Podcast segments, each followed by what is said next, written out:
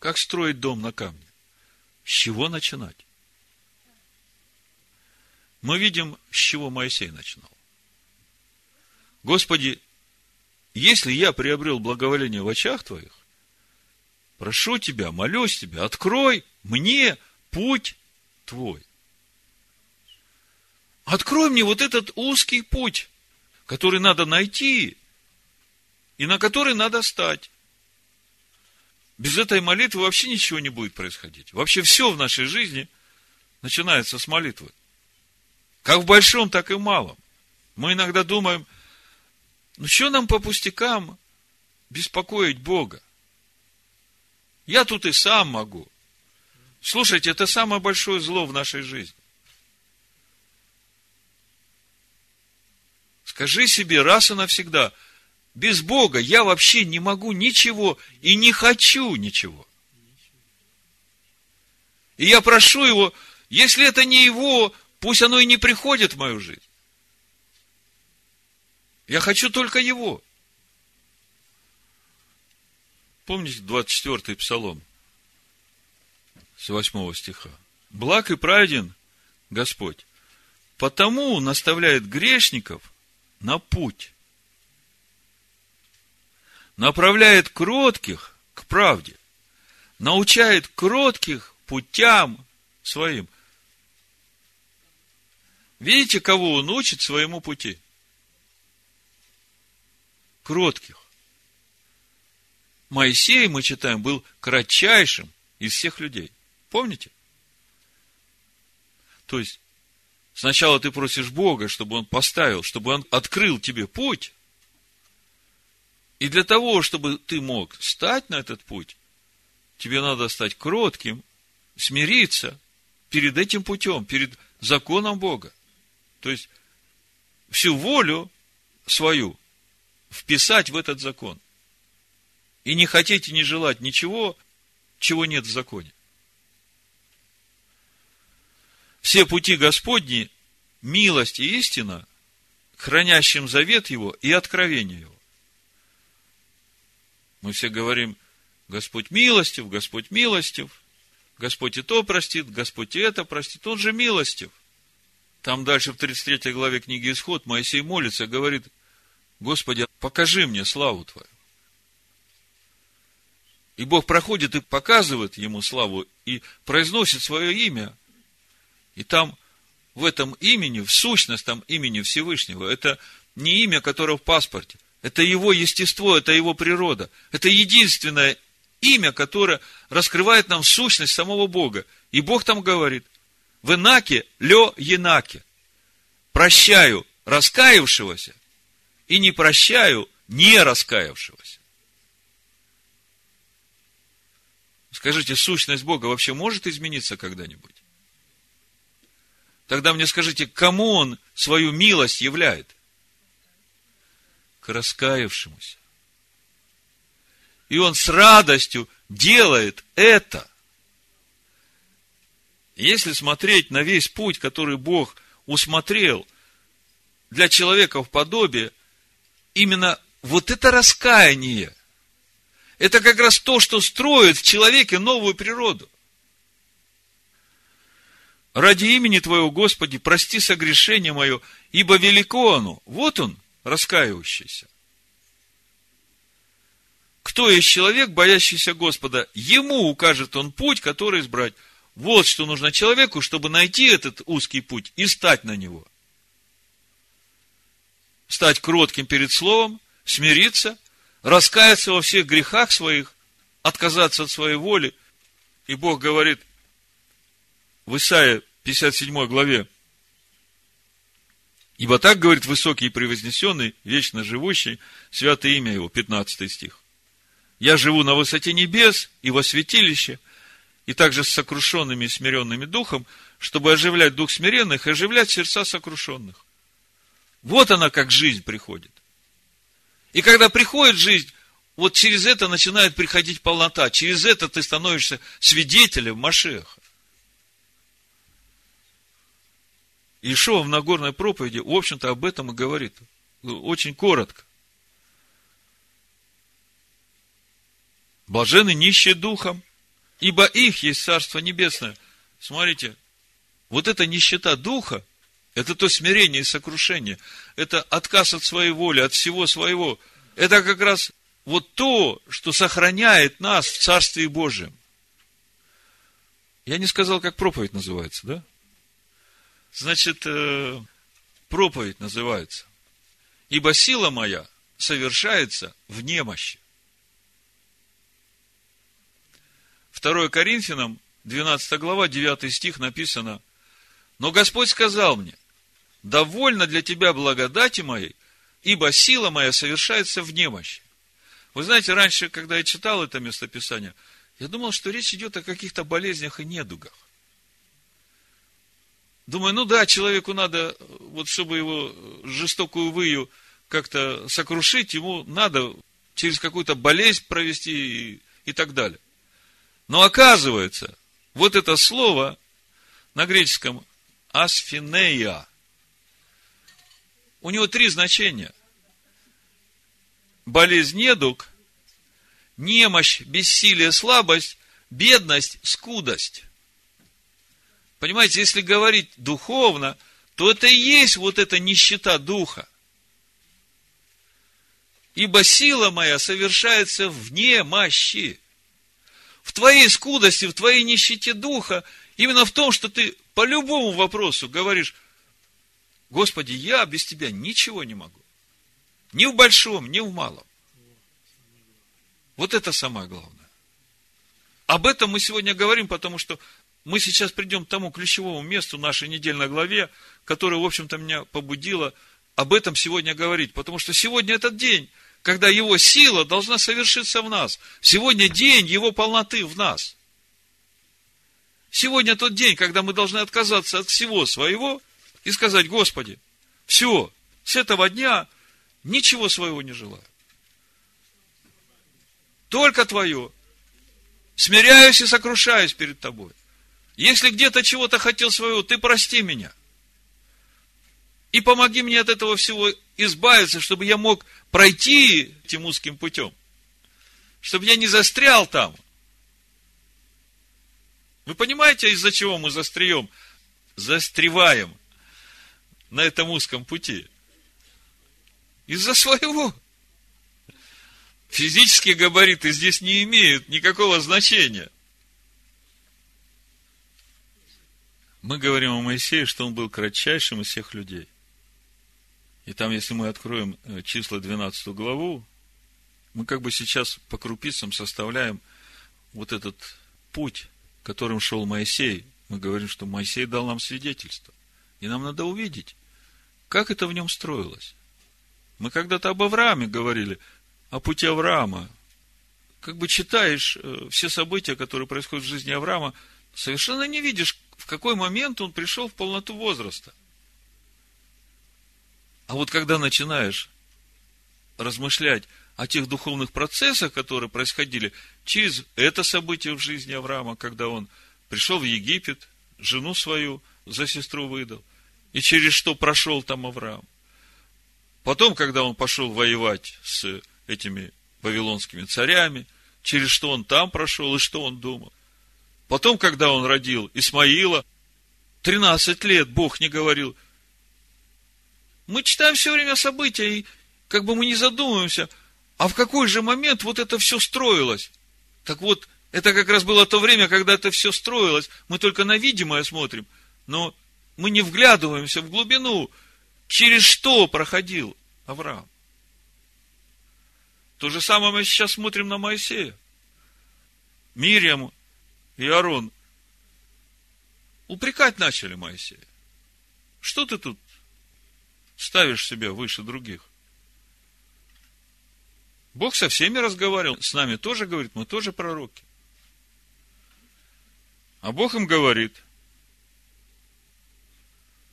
8 стих, 12 глава чисел, устами к устам говорю я с ним, и явно, а не в гаданиях. И образ Господа он видит. Образ Аданая он видит. Скажите, кто есть этот образ? Машиах.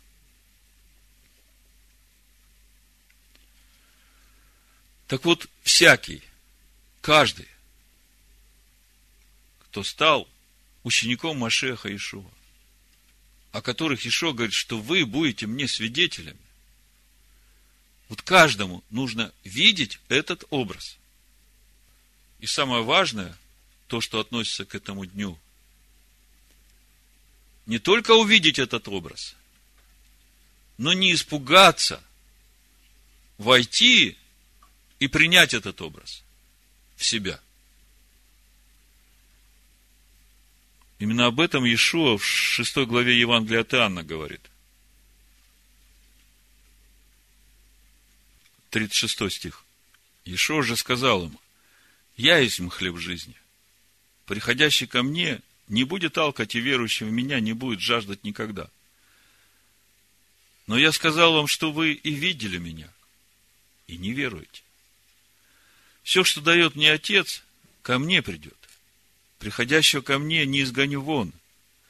Ибо я сошел с небес не для того, чтобы творить волю мою, но волю пославшего меня Отца. Воля же пославшего меня Отца есть та, чтобы из того, что Он мне дал, ничего не погубить, но все то воскресить в последний день. Воля пославшего меня есть та, чтобы всякий, видящий Сына, Помните, Бог о Моисее говорит, о кратчайшем из всех людей. Образ Аданая он видит. А Ишуа говорит, воля Отца, чтобы всякий видящий Сына и верующий в Него имел жизнь вечную. Значит, надо не только увидеть Машех. Вот сегодня сестра говорила. Умом как бы понимала, что Ишуа есть Машех. Но, говорит, когда это упало в мое сердце и открылось, тогда все раскрылось по-другому. Тогда Писание, каждый стих начал раскрываться, как цветок, когда на него солнце начинает светить. То есть надо увидеть Сына и поверить в Него, то есть растворить Его своей верой. Мы как-то говорили, помню, одна из первых проповедей, видишь ли ты Сына? Одни сегодня видят Сына и говорят, Он умер за мои грехи, отменил закон Бога. Это мой Господь, мой Бог.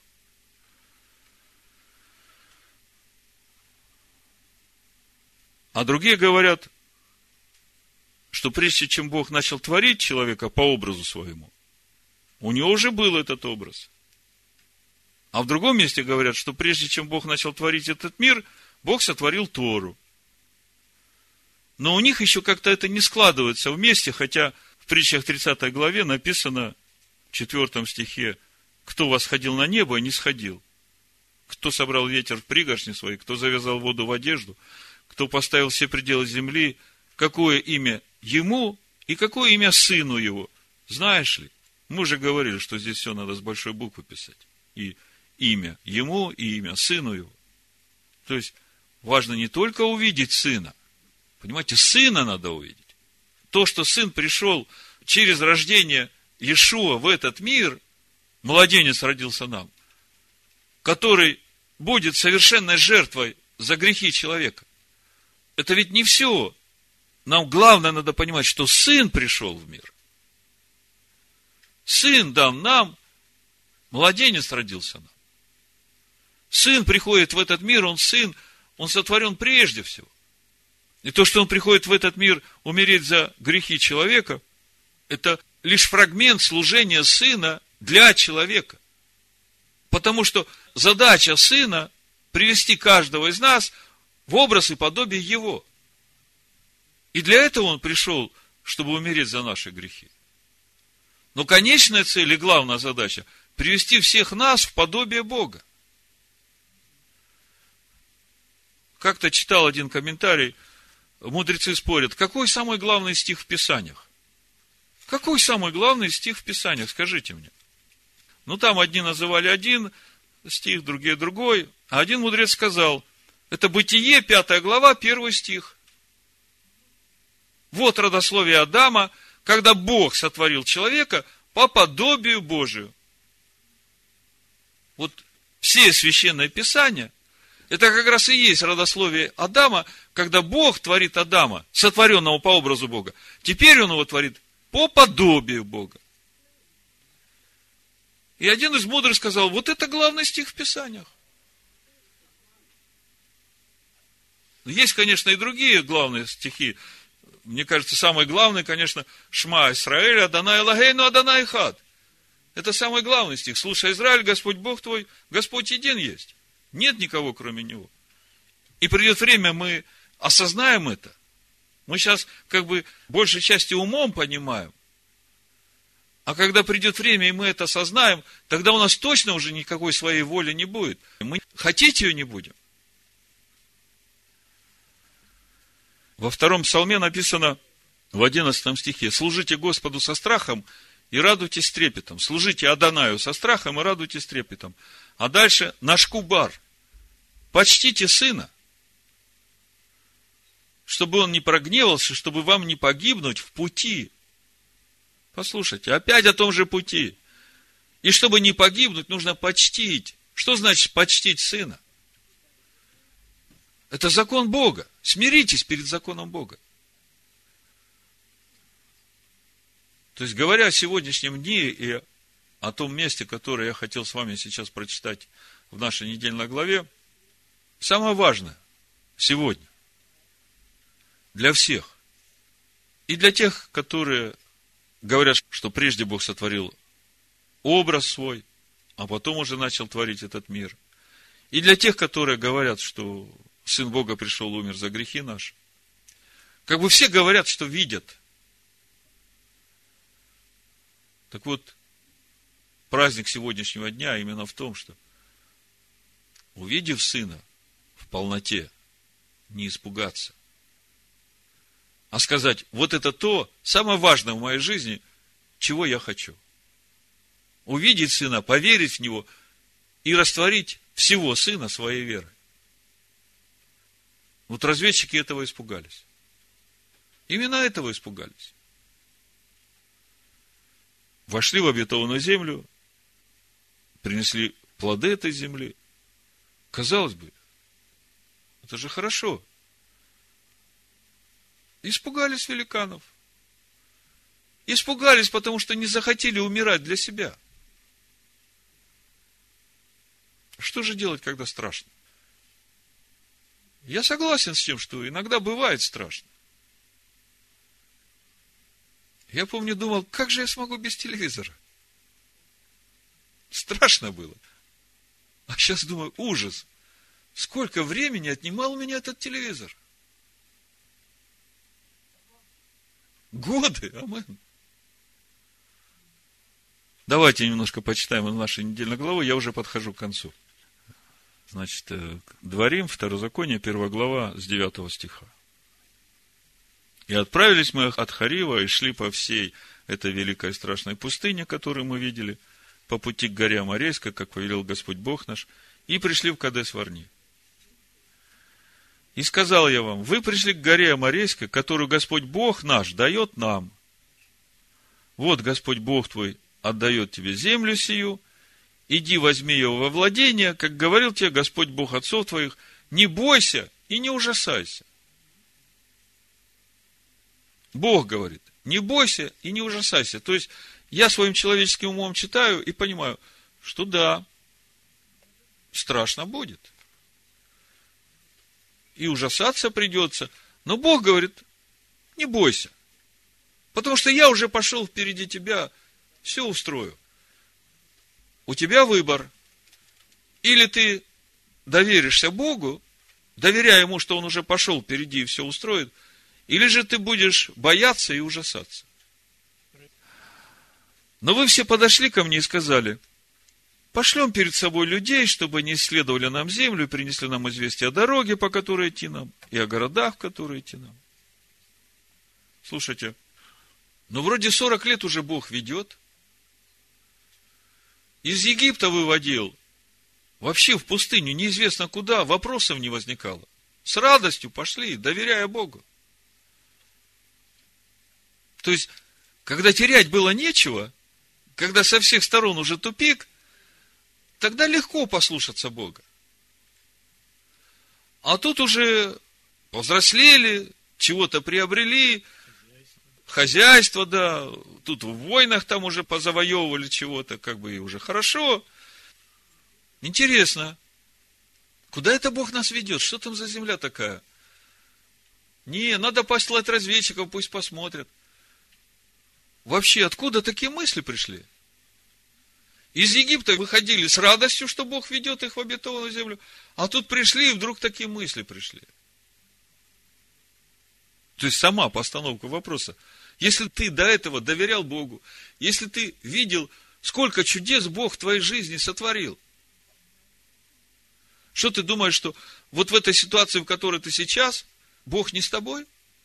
Что Он не сделает то, что Он обещает? Вот откуда приходит вот это сомнение?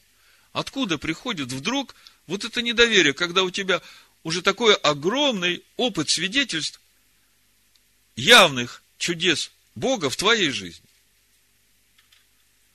Откуда это недоверие? Откуда этот страх? Вот мы уже говорили сегодня, что вот эти все страхи, они как раз показывают именно те места, где мы еще не умерли для себя – Именно эти страхи указывают нам на те места, где нам надо сейчас вот умереть для себя и все это доверить Богу.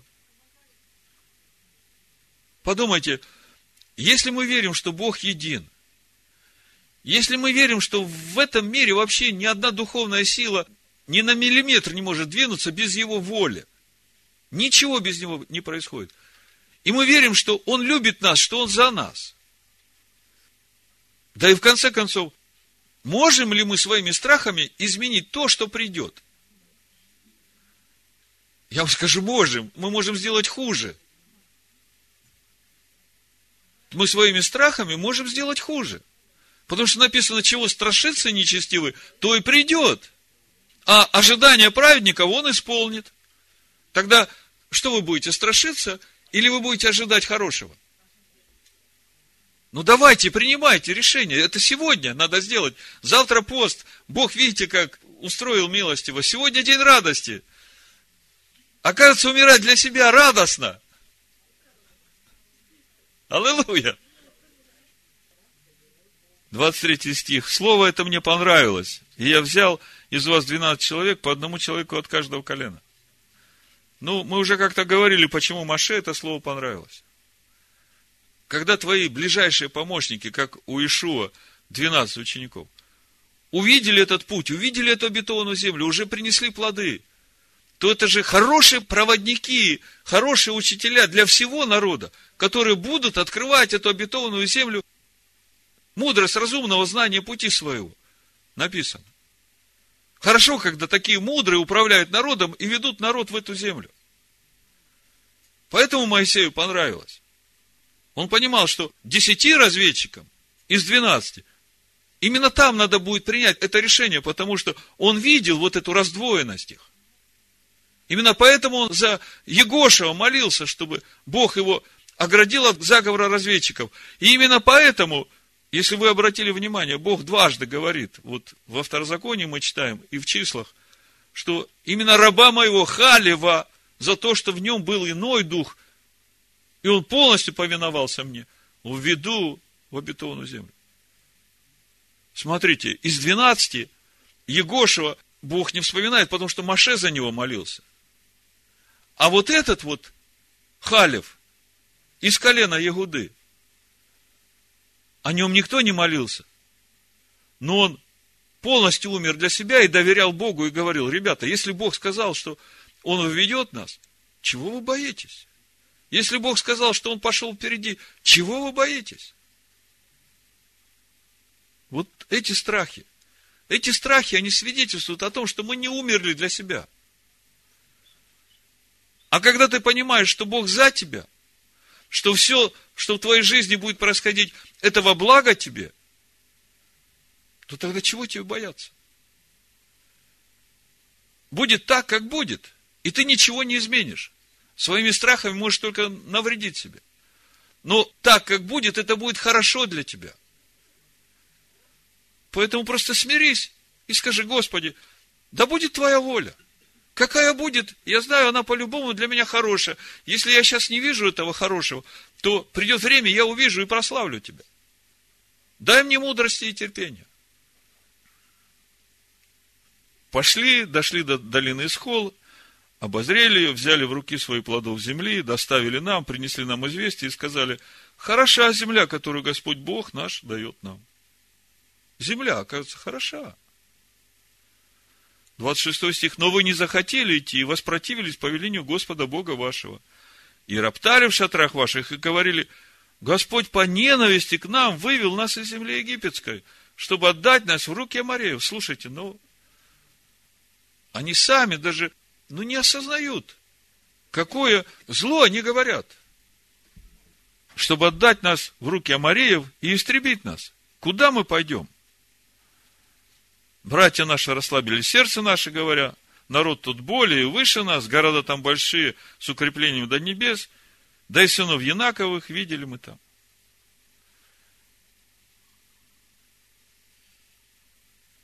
Помните, как проповедь называется? Как? Ибо сила моя в твоей немощи. Понимаете, когда мы попадаем в такие ситуации, нам действительно может становиться страшно.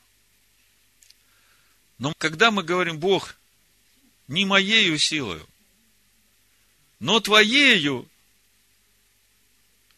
и ты решение всей этой ситуации перекладываешь на Бога, и свидетельством этого является твое доверие Богу, что ты входишь в покой – ты перестаешь бояться. Вот оно, где свидетельство того, что ты доверил.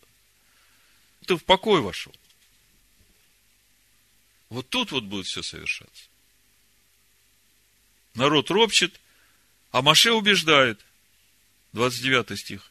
И я сказал вам, не страшитесь и не бойтесь, Господь Бог ваш идет перед вами. Он будет сражаться за вас, как Он сделал с вами в Египте, перед глазами вашими пустыне сей, где, как ты видел, Господь Бог твой носил тебя. То есть Моисей говорит, смотрите, сколько у вас свидетельств. И в Египте, и в пустыне. Как человек носит сына своего на всем пути, которым вы проходили до пришествия вашего, на сие место. Но при этом вы не верили Господу Богу вашему, который шел перед вами путем искать вам место, где остановиться вам ночью в огне, чтобы указывать вам дорогу, по которой идти а днем в облаке. То есть, Моисей говорит, чего вы испугались? Вы посмотрите, что Бог показал вам в Египте. Как Бог вел вас через пустыню. Вы же ни в чем не нуждались. И что, вы думаете, что там дальше будет по-другому? Вы что думаете, что Бог поменялся? Ну вот тут вот переломное место, как бы я сказал, кульминация вообще всех взаимоотношений народа с Богом. То есть вот в этот момент, когда разведчики пришли, народ стал плакать. Моисей ему это говорит. Вот, вот тут вот был этот момент, когда народ мог раскаяться. Мог раскаяться и сказать, да, Господи, у нас столько свидетельств Твоих чудес в нашей жизни. Прости, что мы боялись. Прости, что мы не доверяли Тебе.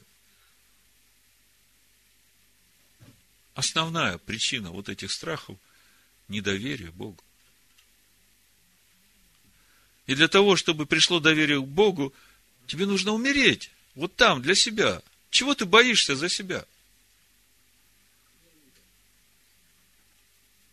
Авраам боялся за себя и жену свою выдал за сестру. Но потом в нем что-то произошло. Он против четырех царей тремя стами человек пошел воевать и всех победил. Это говорит о том, что он перестал бояться за себя. Вы понимаете? И вот тут вот это ключевое место, смотрите. Господь выносит приговор. Народ не раскаялся, народ не сокрушился, народ не доверил все это Богу. Бог говорит, никто из людей сих 35 стих, из всего злого рода не увидит доброй земли, которую я клялся дать отцам вашим. никто из этих людей не увидит этой доброй земли, которую я клялся дать.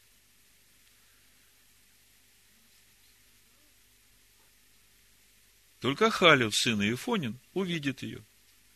Ему дам я землю, по которой он проходил, и сынам его, за то, что он повиновался Господу. Народ слышит этот приговор и понимает, что это серьезно. У них теперь как бы и выбора нет. Они теперь однозначно понимают, что все, они своими страхами, своим ропотом, своими словами на Бога, они лишили себя возможности войти в эту обетованную землю. И единственное теперь, что их ждет, это жизнь в этой пустыне до тех пор, пока не умрут. Ну, как бы положение отчаянное. Что делать? 41 стих. И вы отвечали тогда и сказали мне, согрешили мы перед Господом. Пойдем и сразимся, как повелел нам Господь Бог наш. Как бы, вроде бы и решение хорошее, но чего-то здесь не хватает. Наговорились только напраслены на Бога, а теперь говорят, ну, согрешили мы пред Господом. Ну, ладно забудем. Вот сейчас пойдем и завоюем эту гору, как Бог сказал. И припоясались вы каждый ратным оружием своим, и безрассудно решили взойти на гору. Но Господь сказал мне, скажи им, не восходите и не сражайтесь, потому что нет меня среди вас, чтобы не поразили вас враги ваши. Вот смотрите вот это место, это главный урок сегодня для нас. Я не скажу, что мы лучше отцов. Я не знаю, как мы себя бы повели там в пустыне. Но вот тот урок, который мы отсюда должны извлечь, это то самое важное, что сделает нас радостными в пост 4, 5, 7 и 10 месяца. Когда мы видим какие-то препятствия духовные, физические, которые встают перед нами, и мы начинаем себя сообразовывать с этими препятствиями и думать, как мы с этим справимся. Для нас это невозможно. И начинаем плакать и ужасаться. Вот это наша самая главная проблема. Потому что мы на все смотрим физическими, видимыми глазами. И мы не даем места Богу. А Бог говорит, сила моя совершается в вашей немощи. Вот нам бы это усвоить. Усвоить так, чтобы это в наших сердцах до самой сердцевины дошло. Если мы это усвоим, нам вперед будет очень легко. Потому что все страхи уйдут. Все переживания, всякое беспокойство уйдет. Потому что придет полное доверие Богу. Я просто говорю, Господи, ты же знаешь, что я вообще здесь ничего не могу сделать. Да я и не хочу без тебя ничего делать. Я прошу тебя, пойди впереди меня и сделай все. А я буду идти за тобой. Помните, Давид в 118-м псалме молится Всевышнему. 32 стих. Потеку путем заповедей твоих, когда ты расширишь сердце мое. Это принцип.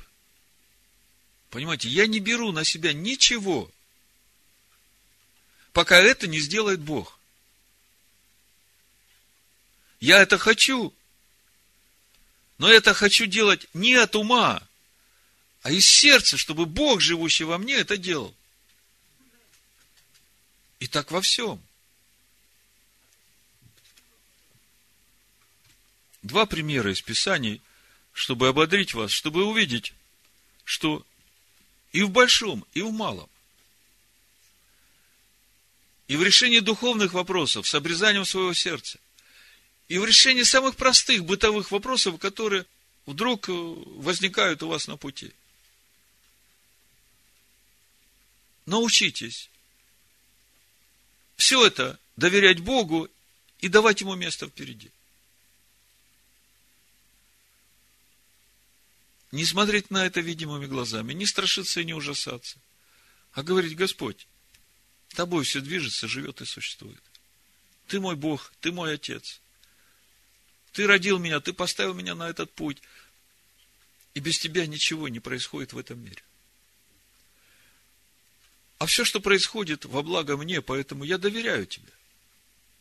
Я не знаю, как решить эту ситуацию, я знаю, что у тебя есть решение. Я прошу тебя, дай мне мудрости увидеть, как ты это будешь делать, чтобы двигаться вместе с тобой. Вот э, пример молитвы о том, что Бог всегда за нас. Вы помните, вторая Паралипоменон, 14 глава, Царь Аса в Иудее воцарился, благочестивый царь был, уничтожил всех идолов, высоты, статуи. Народ стал изучать Писание. Ну, прочитаю. Второй стих. «И делал Аса доброе и угодно в очах Господа Бога своего. И отверг он жертвенники богов чужих, и высоты, и разбил статуи, и вырубил посвященное дерево, и повелел иудеям взыскать Господа Бога отцов своих, и исполнять закон его и заповеди. И отменил он во всех городах Иудиных высоты и статуи солнца. И спокойно было при нем царство. Смотрите, начал все делать в страхе Божьем, и весь народ к этому мотивировать. И пришел покой. Царство успокоилось, все внешние враги перестали докучать сынам Израиля. И построил он укрепленные города в Иудее, ибо спокойно была земля. И не было у него войны в те годы, так как Господь дал ему покой. Видите? И сказал он иудеям, построим города сие, обнесем их стенами с башнями, с воротами и запорами. Земля еще наша, потому что мы взыскали Господа Бога нашего. Мы взыскали его, и он дал нам покой со всех сторон. И стали строить, и имели успех. И было у вас и военной силы, вооруженных щитом и копьем из колена Иудина, 300 тысяч из колена Вениаминова, вооруженных щитом и стрелявших из лука, 280 тысяч людей храбрых. Взыскали Господа, Господь дал покой, и они это время не теряли даром, они укреплялись. Понимаете? Духовно росли. И вот девятый стих, смотрите. И вышел на них Зарай Эфиоплянин с войском в тысячу тысяч. Сразу первый вопрос, за что? И с тремя стами колесниц и дошел до Мареши. И выступил Аса против него, и построились к сражению в долине Цифата у Мареши. Очень хороший вопрос. За что? Все высоты уничтожили, Господу Богу поклоняемся, Тору изучаем, и вдруг какая-то неприятность, просто тысяча тысяч, миллион. Почему? Вы правы. Пришло время проверить, насколько ты действительно утвердился в своем Боге. А то пока было хорошо, Аллилуйя, слава Богу. Но проверки будут. И смотрите, как молится царь Аса. И возвал Аса к Господу Богу своему и сказал, Господи, не в Твоей ли силе помочь сильному или бессильному? Вот эта молитва у меня всегда – какой бы я сильный не был, и какой бы я бессильный не был, я знаю, что в любой ситуации моя победа от Господа. Я могу быть сильным, у меня может быть армии больше, чем у этого эфиопского царя, но если я без Господа, я проиграю. Я могу быть слабым, у меня армия вообще в 10 раз меньше, чем у этого эфиопского царя. Но если я с Господом, я выиграю. Потому что мой Бог сражается за меня. И он говорит, помоги же нам, Господи Боже наш, ибо мы на Тебя уповаем. И во имя Твое вышли мы против множества всего, Господи. Ты Бог наш. Да не превозможет Тебя человек. Слушайте, если Бог в вас живет, если вы Ему все доверяете, вы просто Ему скажете, Господи, да не превозможет Тебя человек. Аллилуйя. И поразил Господь Эфиоплян пред лицом массы и пред лицом Иуда, и побежали эфиопляне. Вот чему нам надо научиться. Вот что нужно было тому народу, который подошел к обетованной земле. Уже мог войти. Бог уже сказал, отдаю. На тебя уповаем. Да не превозможет тебя человек. Ну и в заключение молитва Иовиса, 1 Паралипоменон, 4 глава, с 9 стиха. Это та молитва, которую я помню, каждый день молился утром и вечером, вот, наверное, первые лет 10, когда Бог меня поставил на этот путь. А сейчас я смотрю, что Бог опять меня вернул к этой молитве. Поэтому я хочу закончить этой молитвой, потому что в этой молитве все. Первое Паралипоменон, 4 глава, с 9 стиха. Написано, Иовис был знаменитее своих братьев. Мать дала ему имя Иовис, сказав, я родила его с болезнью. Мать имя такое дала. Я родила его с болезнью. Десятый стих. И возвал Иовис к Богу Израилеву и сказал, О, если бы ты благословил меня – твоим благословением. Скажите, в чем суть этого благословения? Божье благословение – это то благословение, которым Бог повелел благословлять сынов Израиля, призывать Его имя на сынов Израиля.